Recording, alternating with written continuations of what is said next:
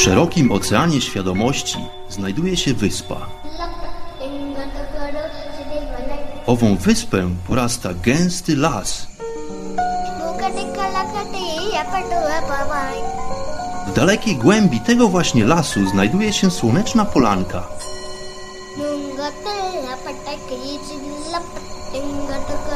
Przy tej oto polance w gorących promieniach słońca stoi sobie pewna magiczna chata.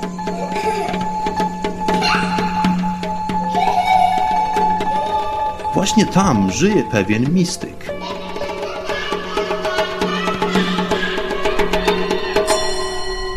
Mam na imię Bart i zapraszam wszystkich serdecznie do wysłuchania programu Chata Mistyka.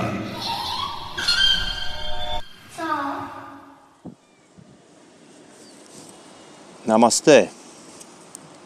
Witam wszystkich przybyszy w skromnych progach chaty Mistyka. Moi drodzy słuchacze, na liczniku mojego żelaznego rumaka motoru marki Royal Enfield widnieje już numer 10960 km. To jest ilość kilometrów, które udało mi się przejechać do tej pory, odkąd rozpocząłem moją podróż motorem pod koniec grudnia zeszłego roku.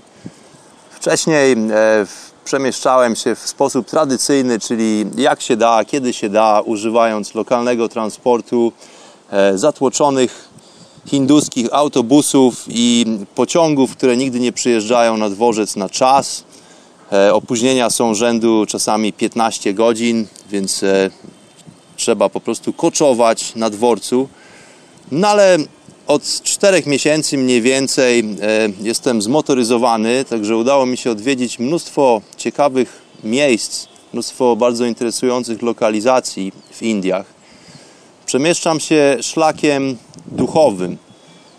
Indie to kraj przepełniony duchowością i również religijnością. To nie tylko jedna religia, właściwie mnogość i parę różnych nurtów religijnych.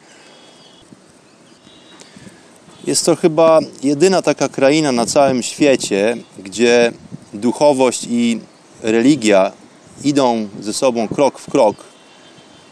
Kraj przepełniony magicznymi lokalizacjami, kraj przepełniony niesamowitą głębią wiedzy, która pochodzi sprzed wielu tysięcy lat.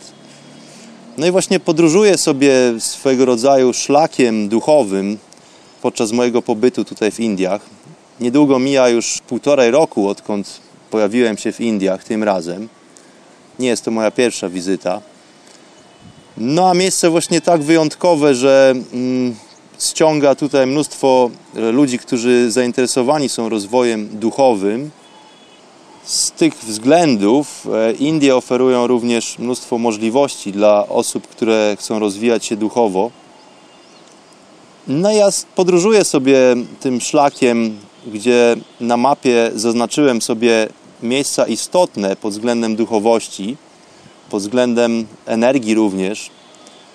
E, starożytni wykorzystywali tutaj wiedzę nie tylko mm, z zakresu architektury i technologii budowniczej, ale mnóstwo pradawnych budynków, mnóstwo świątyń e, zostało uporządkowanych i wybudowanych tutaj w zależności astronomicznej również, e, więc miejsca te jak gdyby współistnieją z geometrią kosmiczną i zostało, powstało tutaj mnóstwo urządzeń, które są w stanie wzmocnić jak gdyby doświadczenie duchowe. Kraina o tak e, głębokiej tradycji kulturowej i duchowej również – Wyprodukowała oczywiście na łamach tysięcy lat mnóstwo duchowych mistrzów, tak zwanych guru, przewodników duchowych, którzy są w stanie pomóc Ci w Twoim rozwoju duchowym. No i pod tym względem Indie chyba dominują na, całym, na całej planecie właściwie. Oczywiście na planecie Ziemia znajduje się mnóstwo innych uduchowionych, przepełnionych energią miejsc. No ale niewątpliwie Indie to kraina, która przoduje w tym zakresie. Jest to kultura, która w pewien sposób wyznacza kurs dla tych, którzy chcą rozwijać się duchowo. Stąd pochodzi yoga, stąd pochodzą techniki medytacyjne, stąd pochodzi medycyna ajurwedyczna. No i stąd również wywodzi się alchemia. Podróżując po Indiach, e, odwiedziłem wiele miejsc o bardzo potężnym znaczeniu duchowym. No i w tej chwili właściwie zataczam taki większy krąg w mojej wędrówce, w mojej wędrówce bohatera, która, jak to opowiadałem wcześniej, jest również przykładem cyklu, przykładem cykliczności po prostu życia, istnienia i tego, w jaki sposób funkcjonuje człowiek na tej planecie. No więc ja również tutaj zauważam taki krąg, który właśnie zataczam. Pojawiłem się w miejscu, które jest przepełnione energią, miejscu, z którego pochodzi i wywodzi się mnóstwo joginów o bardzo mocnej tradycji. Miejsce, które zaznaczyło się na owej duchowej mapie Indii w sposób bardzo znamienity, powiedziałbym. Jestem ponownie w miejscowości Rishikesh. Przepiękna miejscowość położona u podnóża Himalajów nad świętą rzeką Ganges. Siedzę sobie właśnie w tej chwili na takim potężnym głazie, jednym z głazów, które porozrzucane są wzdłuż takiej kamienistej plaży przy rzece Ganges. Tutaj w tym miejscu rzeka Ganges ma przepiękny, błękitny kolor oraz bardzo silny nurt, dlatego że właśnie spływa z gór, z Himalajów. To jest jeszcze dosyć daleko od źródła Gangesu. Podejrzewam, że jakieś 250 km trzeba by policzyć, aby dotrzeć do źródeł Gangesu. No, aczkolwiek woda w tym miejscu jest jeszcze bardzo czysta, bardzo modra również i, no i przepełniona specyficzną formą energii, o której to mówią jogini hinduscy od tysięcy lat właściwie. Jest to rzeka, która jest bardzo, bardzo istotna w kulturze hinduistycznej, ale również ma pewne walory energetyczne, o których to właśnie wspominają praktykanci jogi. Więc e, jest to już moja druga wizyta w Rishikesh. Spędziłem tutaj miesiąc e, w zeszłym roku, pod koniec zeszłego roku, w listopadzie i w grudniu, kiedy to opowiadałem Wam historię o lokalnych sadu.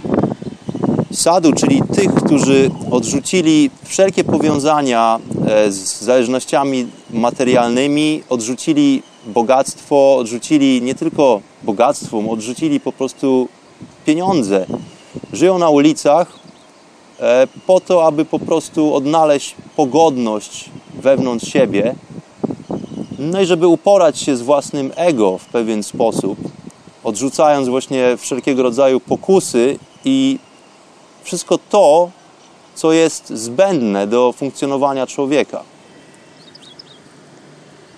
No ale zanim pojawiłem się w Rishikesh, odbyłem dosyć długą podróż motorem E, z miejscowości Puszkar, w której to nagrywałem poprzedni epizod Chaty Mistyka, udałem się do miejscowości, która nazywa się Jaipur, również położonej w Rajasthanie.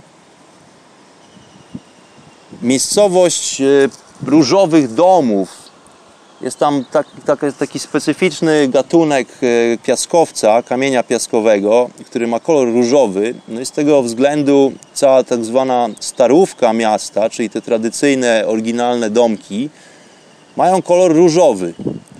Taka ciekawostka.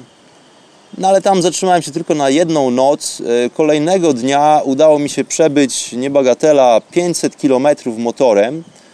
No i dotarłem już na północ Indii, gdzie to tak naprawdę rozpoczęła się moja podróż na motorze w zeszłym roku.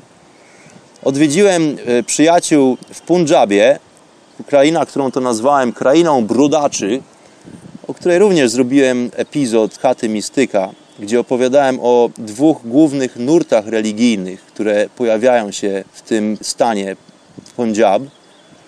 No i stamtąd już ruszyłem w drogę w stronę Rishikesh, ale odwiedziłem po drodze mojego starego przyjaciela, może nie tak starego, aczkolwiek y, jegomość ma już swoje lata, zacny pan o imieniu Mohan Puri.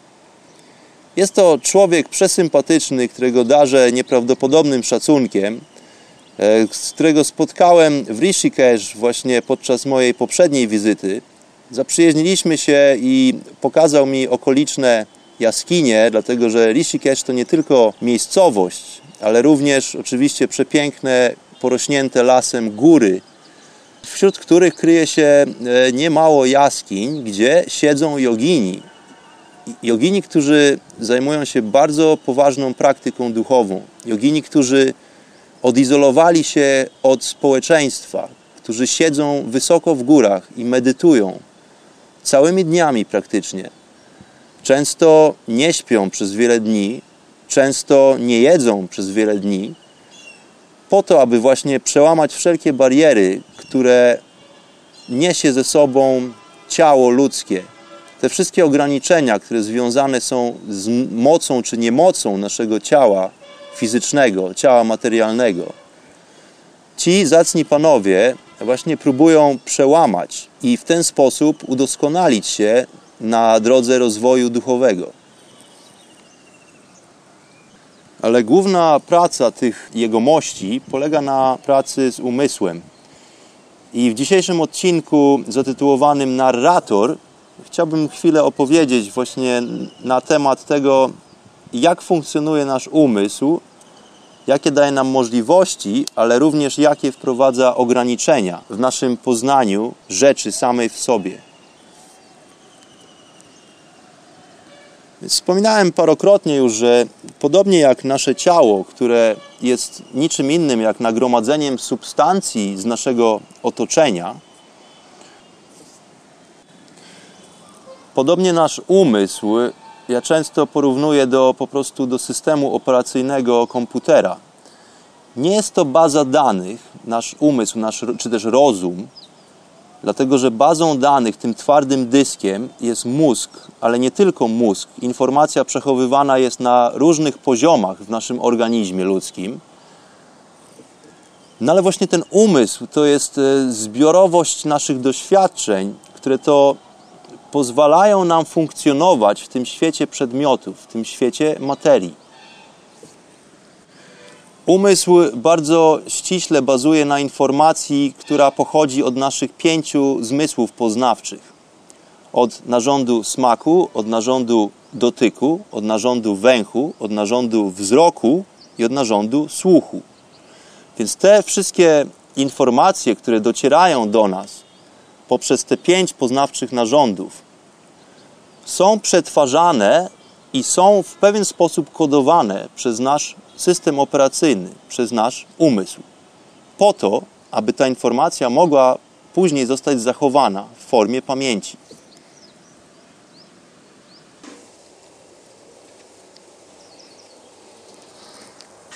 No jestem już z powrotem. Musiałem schronić się przed deszczem, dlatego że nad przepiękną, majestetyczną rzeką Ganges rozpętała się burza Także jestem już w, w budynku, jestem w ogóle w bardzo fajnym miejscu.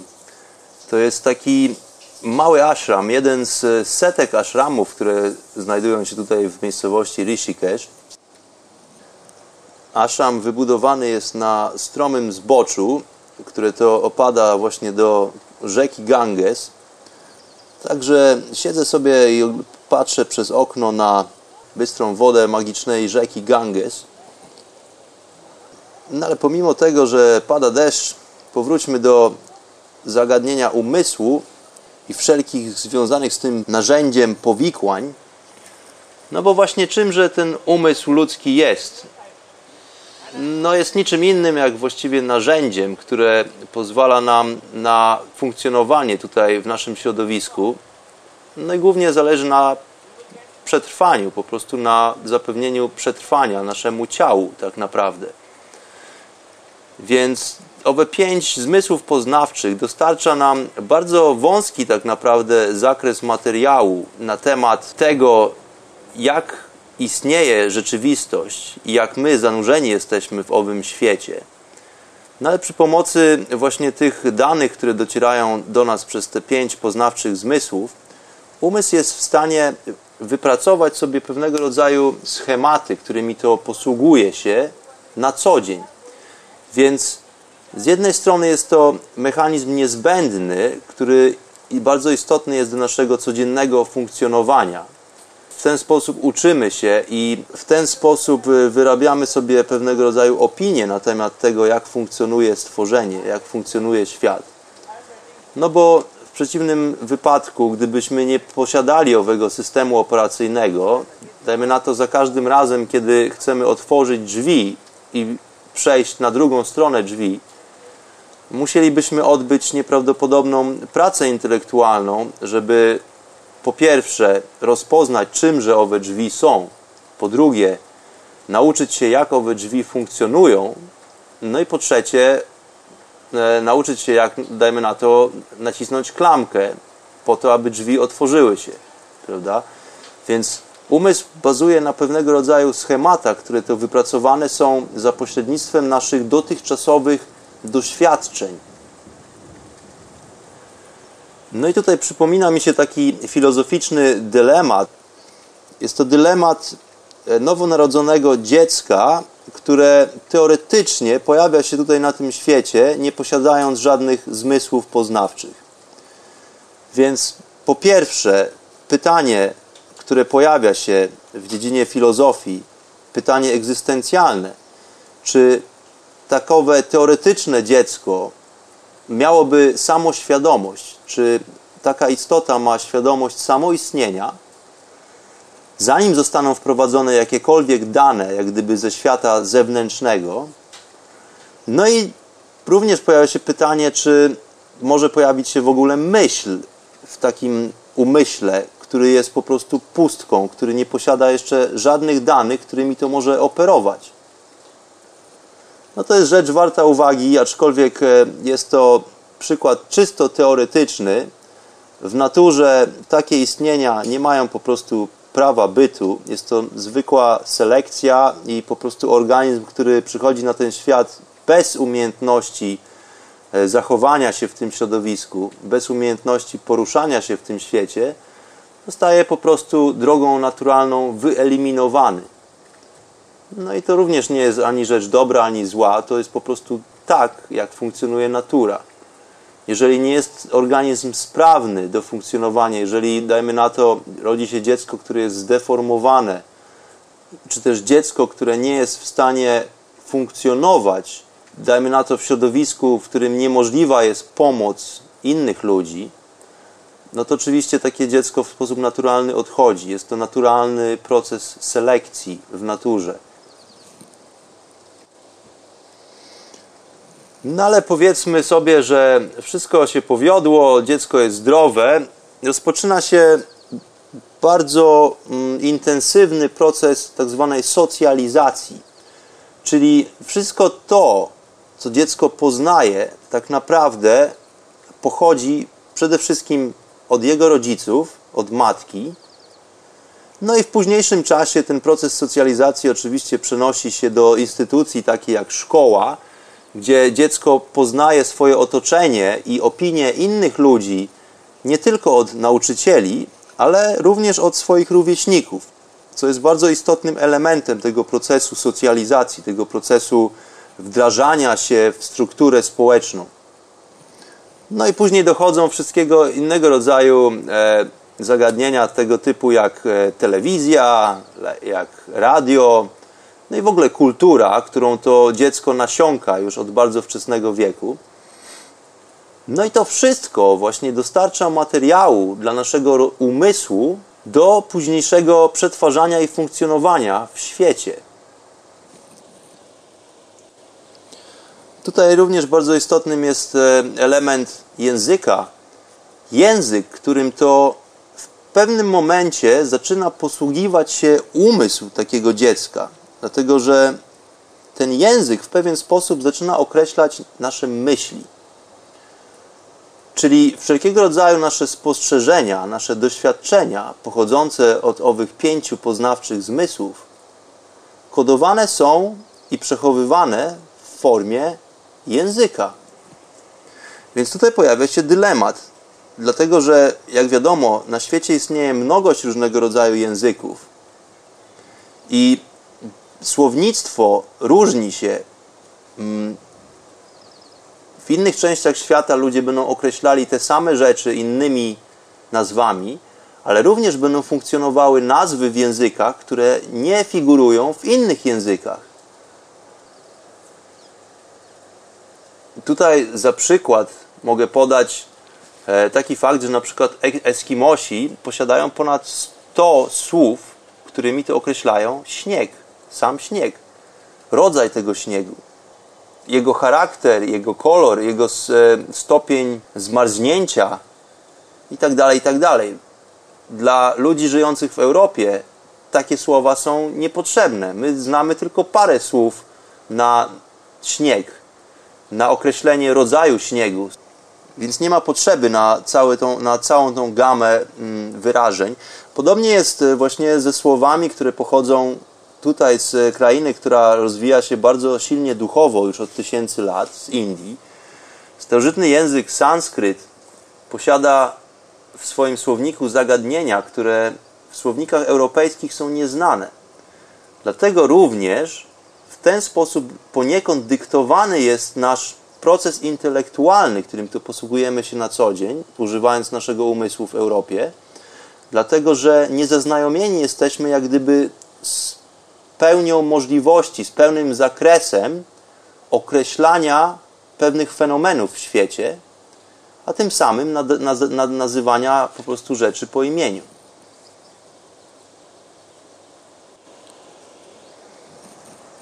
Więc przetrwanie w świecie, w środowisku fizycznym to jedna rzecz. Do tego bardzo przydaje nam się nam nasz rozum. No a z drugiej strony, dlatego, że właśnie rozum e, kreuje sobie pewnego rodzaju schematy po to, aby wykorzystać te same lub podobne zasady, reguły funkcjonowania tego procesu intelektualnego, tego, tych procesów logicznych, te schematy są po prostu powielane w pewien sposób. No i właśnie ten proces przynosi naszemu umysłowi mnóstwo ograniczeń. Dlatego, że teraz wszystko, co wykracza poza nasze poznanie empiryczne, umysł będzie miał problem z pojęciem, z ogarnięciem tego po prostu. No, nasze człowieczeństwo polega na tym, że my nie jesteśmy jedynie zwierzątkami, które tutaj mają za zadanie przetrwać na tej planecie, które mają za zadanie jeść, robić kubkę i rozmnażać się, tylko jesteśmy istotami, które posiadają nie tyle intelekt, który jest e, pewnym zakresem możliwości funkcjonowania naszego umysłu, no ale jesteśmy również obdarzeni świadomością. My jesteśmy tak naprawdę świadomością, która przejawia się tutaj w tym świecie dualizmu, w świecie materialnym, e, w postaci takiego ludzkiego człowieczka. No oprócz świadomości, do której to umysł właśnie nie ma za bardzo dostępu, jest jeszcze samoświadomość, czyli świadomość własnego istnienia, czyli w skrócie ja jestem – ale tutaj również pojawia się problem, dlatego że ja jestem to już są dwa słowa, którymi posłużyłem się do określenia mojego stanu istnienia. Więc język narzuca już w tym momencie ograniczenia, dlatego że samą świadomością jest słowo jestem. Kiedy dodam do tego słowo ja, to w tym momencie już wyodrębniam się ze stworzenia. Czyli kiedy powiem ja jestem, bo, dlatego że rozpoznaję swoje istnienie. Ale w tym samym zdaniu załączam słowo ja, które oddziela mnie od całości istnienia. Jestem ja i jest istnienie. Jest to swojego rodzaju mylny ogląd, jest to pewna iluzja odrębności, która pojawia się w naszym umyśle, który próbuje właśnie w sposób logiczny, w sposób intelektualny ogarnąć ten fenomen samoistnienia. No i pojawia się ta odrębność. Jestem ja, jest świat. Pojawia się właśnie odrębność dualna. Jest stwórca, jest stworzenie. A to wszystko jest iluzja. Tak naprawdę jest tylko jedność. Jest totalność. Stwórca i stworzenie to jest to samo. To ty jesteś Bogiem, to ty jesteś stwórcą, a zarazem jesteś stworzeniem to ty manifestujesz się w tej ludzkiej formie po to, aby nabrać lekko dystansu i oglądać samego siebie jako stwórca.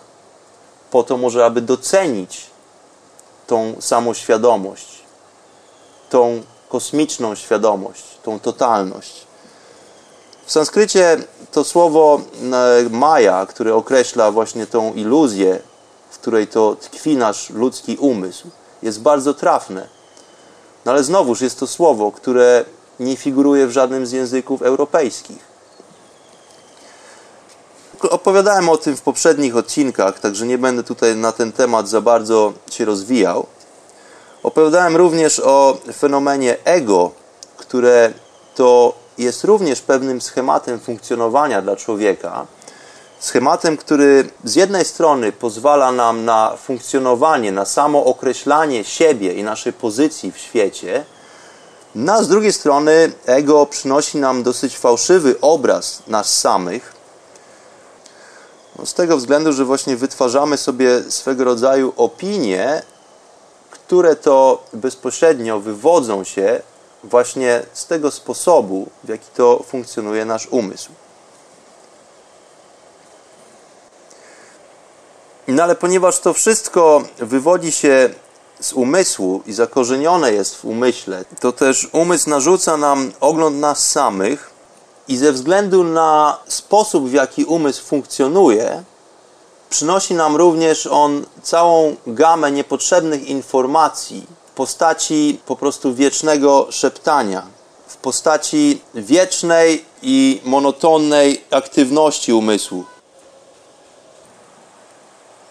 Umysł ze względu na swój sposób funkcjonowania zawsze próbuje okiełznać informacje i analizować informacje, które dochodzą do nas jak gdyby ze świata zewnętrznego. No ale umysł jest niczym innym jak narzędziem, i właśnie narzędzie jest to coś, co możemy wykorzystać w sposób prawidłowy lub nieprawidłowy. To samo narzędzie może być użyte właściwie lub niewłaściwie, może przynieść nam korzyść lub zniszczenie, prawda? Umiejętność obsługi danego narzędzia jest bardzo istotna.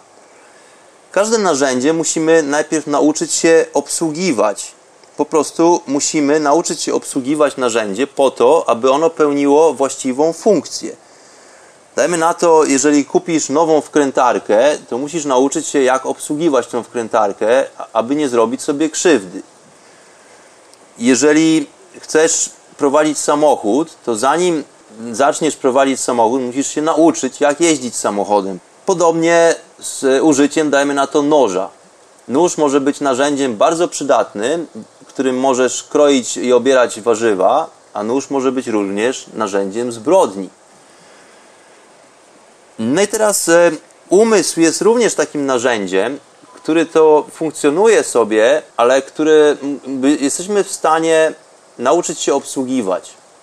Mnóstwo ludzi ignoruje ten aspekt, dlatego umysł zaczyna podszeptywać i produkować nagminne myśli, których to większość z nas, bo każdy ma problem właściwie z tym umysłem e, produkującym wiecznie myśli, no ale większość z nas sobie z tym umysłem często nie radzi.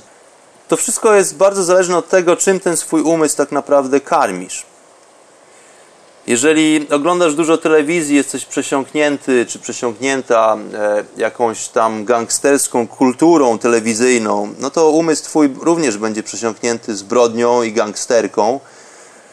No i w ten sam sposób będzie funkcjonował i w ten podobny sposób będzie ci wyrzucał tego typu informacje, kiedy ty sobie tego najzwyczajniej w świecie nie życzysz. No jeżeli umysł Twój będzie funkcjonował w atmosferze miłości, w atmosferze piękna, jeżeli będzie, będziesz doceniać wspólnotę ludzką i współczucie dla bliźniego, no to ten umysł również będzie funkcjonował w inny zupełnie sposób. Więc ja nazywam tutaj ten proces, którym to e, posługuje się umysł, procesem narracyjnym. To jest takiego swojego rodzaju narrator, który siedzi gdzieś w głowie i który zawsze próbuje ogarnąć wszystko, co jak gdyby zauważane jest przez e, nasze zmysły poznawcze, no i próbuje wszystko nazwać po imieniu.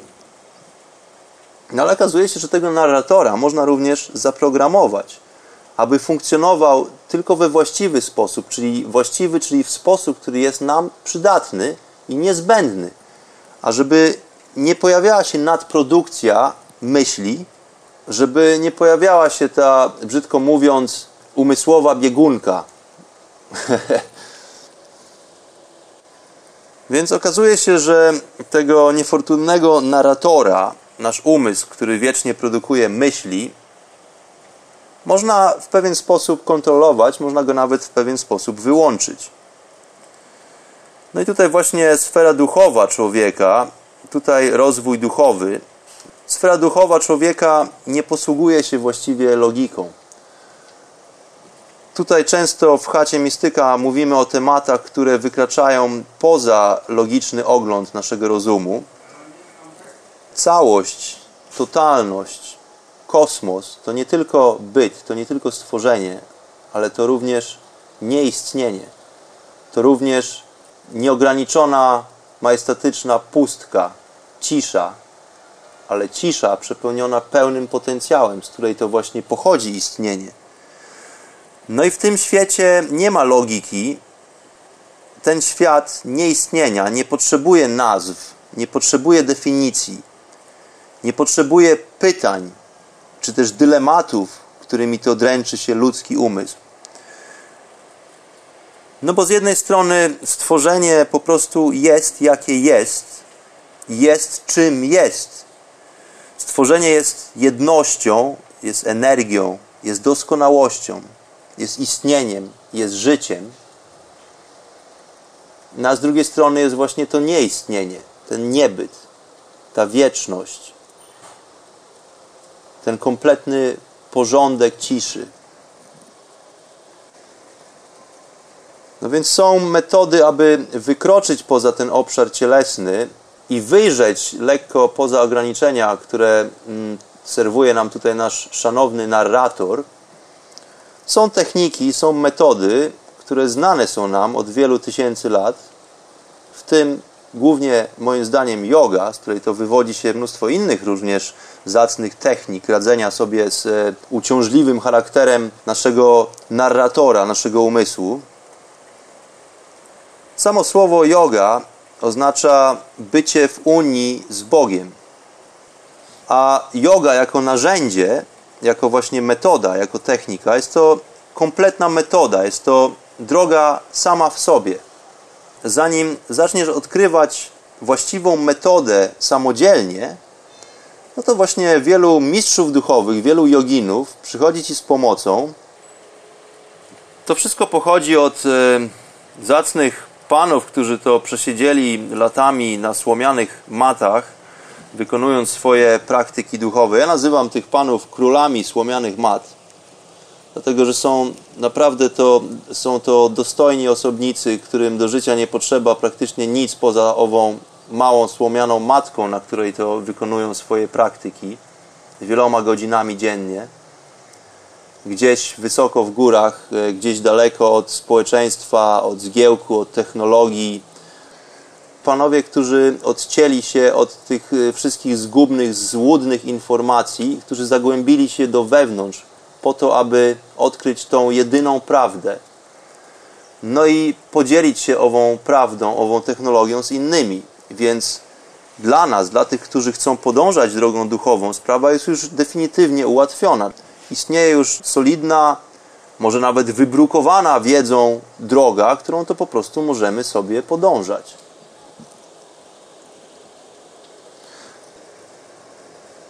W środowisku joginów mówi się również, że nauka jogi, sama metoda, pochodzi od pierwszego jogina, a zarazem pierwszego mistrza duchowego, czyli od Shivy. Shiva, inaczej Adi Guru, czyli pierwszy guru, e, który pojawił się no już wiele, wiele tysięcy lat temu Kwestia konkretnego określenia daty jest tutaj sporna, aczkolwiek mówi się, że jest to istota, która zamanifestowała się na planecie Ziemia pomiędzy 15 a 25, może nawet 30 tysięcy lat temu, po to, aby przekazać ludzkości wiedzę na temat prawdy, na temat świadomości. Co oznacza samo słowo guru? Więc e, z języka sanskryt słowo gu oznacza ciemność. Ciemność w znaczeniu ignorancji, w znaczeniu niewiedzy, zaciemnienia. Słowo ru oznacza rozpraszać. Czyli guru jest tym, który rozprasza ciemność. Jest tym, który pozwala ci dojrzeć siebie w jedynej, prawdziwej formie. Tutaj e, słowo forma znowuż może nie jest do końca słowem adekwatnym. Forma to jest właściwie tylko to, co istnieje, prawda? To, co jest w świecie obiektów, to, co istnieje w świecie napięć, w świecie dualności. Więc forma to jest to coś, co ma miejsce, co ma swoją lokalizację, co ma swoją objętość, co ma również swój materiał budulcowy, na tym samym posiada jakiegoś rodzaju geometrię, prawda? No ale to jest tylko jedna strona ciebie, czy też mnie. To jest ta strona istnienia, które zakorzenione jest y, w ciele, w tym ludzkim ciele. No i tutaj właśnie umysł nasz narzuca nam iluzję odrębności. Ty, ja, czy my i oni, to wszystko za pośrednictwem języka stwarza nam iluzję odrębności. Więc ten świat geometrii, ten świat e, twardej materii to jest jedna strona ciebie, no ale z drugiej strony jest jeszcze to, co właśnie nie istnieje. Więc e, do określenia tego stanu Twój intelekt, Twój narrator jest kompletnie bezradny. No ale znajdują się szanowne postacie guru, mistrzów duchowych, którzy właśnie mogą Ci umożliwić w pewien sposób ujrzenie tej całości. Wykroczenie poza mm, tą domenę doświadczeń pochodzących z naszych e, zmysłów poznawczych.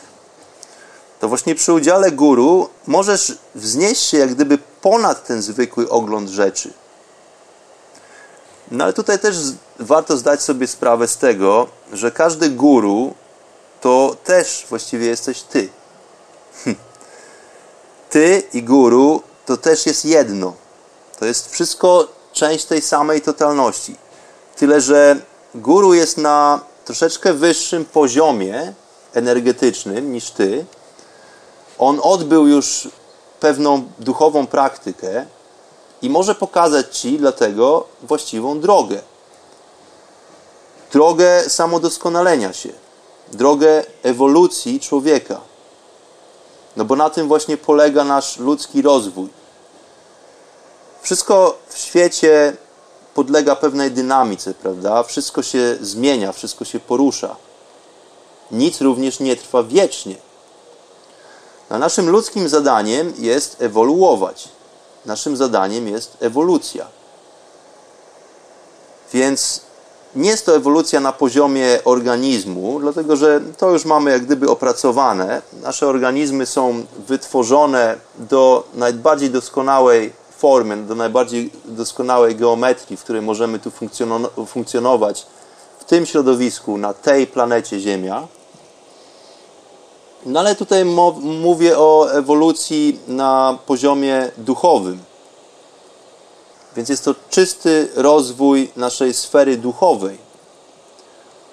Na po co to wszystko? No to wszystko w celu samorealizacji, samorozpoznania, samodocenienia siebie jako stworzenia. No i dlatego właśnie yoga, dlatego właśnie guru, po to, abyś wiedział, że uczestniczysz w tym zjawisku jako jedność, że nie jesteś odrębnością tak jak ci podszeptuje Twój narrator, Twój umysł. Ja to widzę w ten sposób, że dajmy na to, że jest metaforyczny ocean świadomości. No i w tym oceanie ty jesteś taką falką na wodzie, jesteś taką zmarsz, zmarszczką na wodzie, Natomiast guru, wyobraź sobie, że jest potężną, dostojną falą. Ok? Więc ten sam ocean, ta sama woda, ale jak gdyby dwa inne charaktery tych fal, dwa inne poziomy energii. Dlatego ty jesteś guru i guru jest tobą. Tylko, że guru może pokazać ci, jak stać się dużą, dostojną, potężną falą. Ale ulepieni jesteśmy wszyscy z tego samego. Jesteśmy tym samym.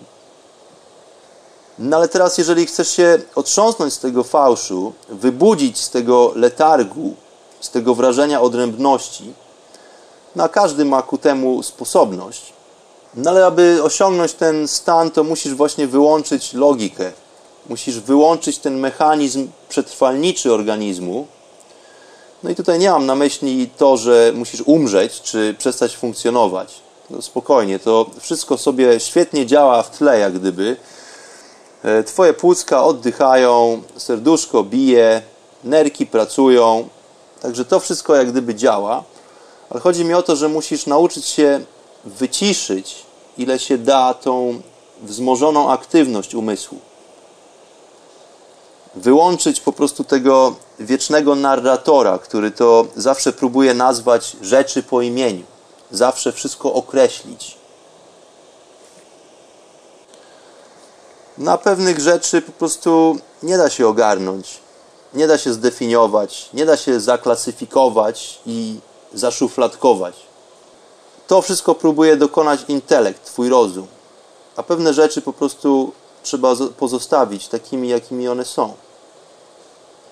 Ten obszar, ten aspekt nieistnienia, czyli jak to mówi się w tradycji jogi, Shiva. Shiva, czyli ten, który jest niczym. To jest pewnego rodzaju paradoks, to jest dylemat. Ten, który jest, w pewnym stopniu ma formę, ale jest również niczym, jest pustką. To właśnie oznacza słowo, słowo. Nie może ten stan być pojęty logicznym rozumem. Po prostu nie ma takiej możliwości. Logika i rozum nadają się tylko do poznania tego, co istnieje. Do właściwie szczątkowego poznania tego, co istnieje, prawda? Dlatego, że ten zakres informacji, który dochodzi do nas przez nasze zmysły, jest naprawdę naprawdę ułamkiem istnienia. Więc możesz, dajmy na to, studiować jedno drzewo przez całe swoje życie, ale i tak nie poznasz istoty drzewa. Może udać się w jakiś sposób pojąć fragment tego fenomenu, nazwać sobie jakieś tam struktury, jakieś tkanki, które to e, funkcjonują w tym drzewie, nazwać to sobie wszystko przy pomocy swojego narratora. Możesz dać tym wszystkim tkankom e, i strukturom jakieś trudne łacińskie nazwy. Możesz próbować zrozumieć hydraulikę czy też pneumatykę tego drzewa. Możesz nawet zaobserwować i nazwać i przekazać innym, na czym polega fotosynteza, dajmy na to, i wymiana gazów w liściach. Do tego świetnie nadaje się narrator do określania tego typu e, procesów, które to zauważyliśmy pod mikroskopem.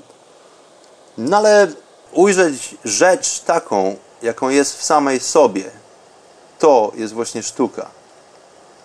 Bez nazywania, bez określania koloru, bez określania przynależności tej rzeczy. Do tego nie przydaje się intelekt.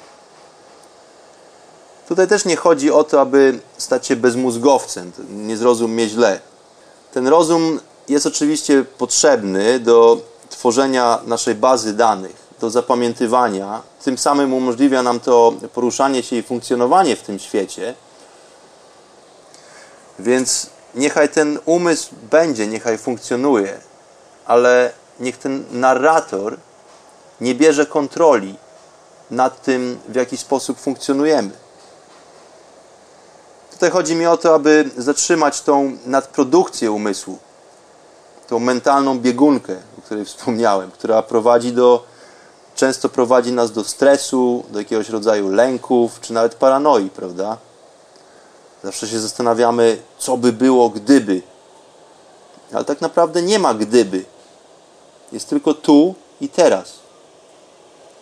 Jesteś zanurzony w tym fizycznym tu i teraz.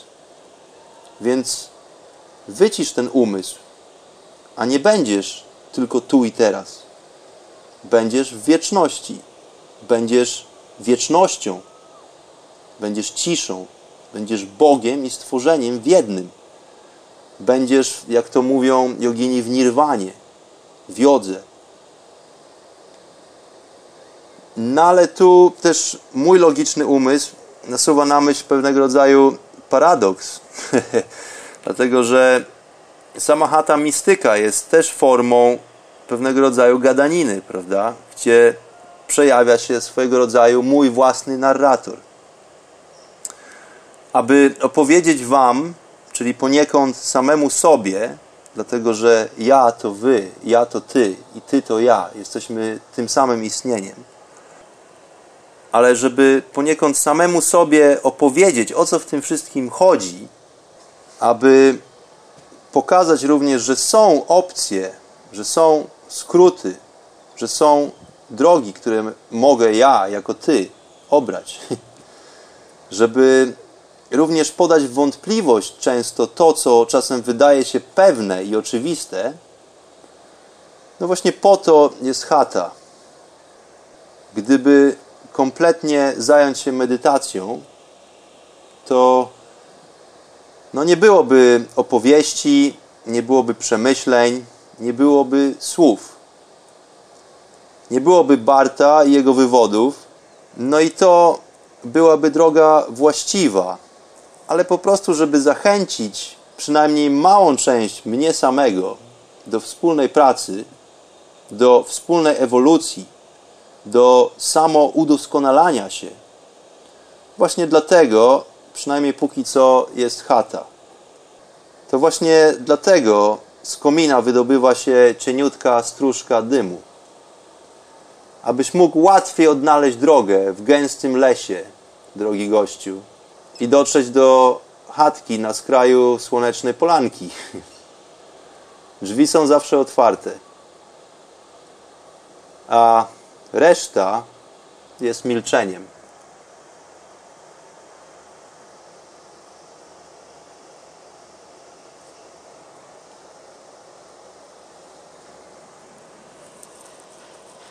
A teraz zamknijmy wspólnie oczy, odłóżmy wszelkie przedmioty, które być może trzymamy w rękach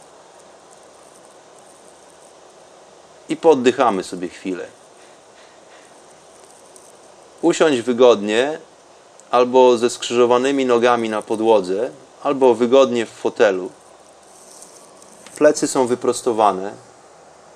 Jeżeli nosisz okulary, ściągnij na chwilę okulary, zamknij oczy. Pierwszy bardzo głęboki wdech nosem. Zatrzymaj na chwilę powietrze w płucach i wypuszczając powietrze nosem, zrelaksuj się. Teraz weź drugi bardzo głęboki oddech nosem. Zatrzymaj na chwilę powietrze w płucach i wypuszczając powietrze nosem, zrelaksuj się jeszcze bardziej. Teraz weź trzeci, bardzo głęboki wdech nosem. Zatrzymaj na chwilę powietrze w płucach i wypuszczając powietrze nosem, zrelaksuj się totalnie.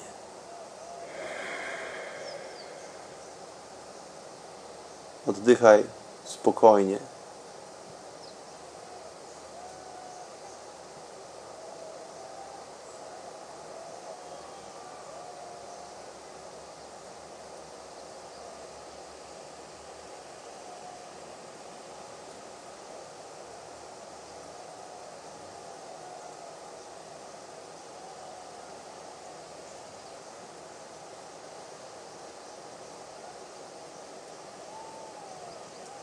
Obserwuj swój własny oddech.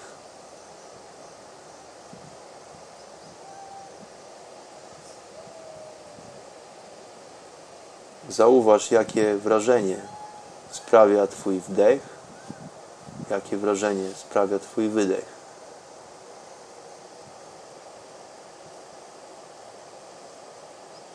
Nic innego się nie liczy. Liczy się tylko Twój wdech i Twój wydech. Twój wdech i Twój wydech.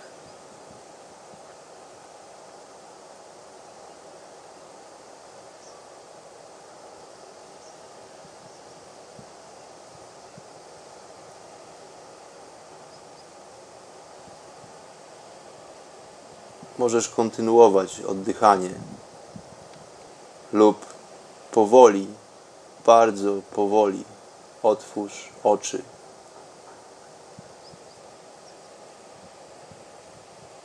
Do usłyszenia w kolejnych odcinkach Chaty Mistyka, drodzy goście, szanowni słuchacze. Pozdrawiam wszystkich bardzo, bardzo serdecznie. Bądźcie zdrowi, żyjcie w pokoju.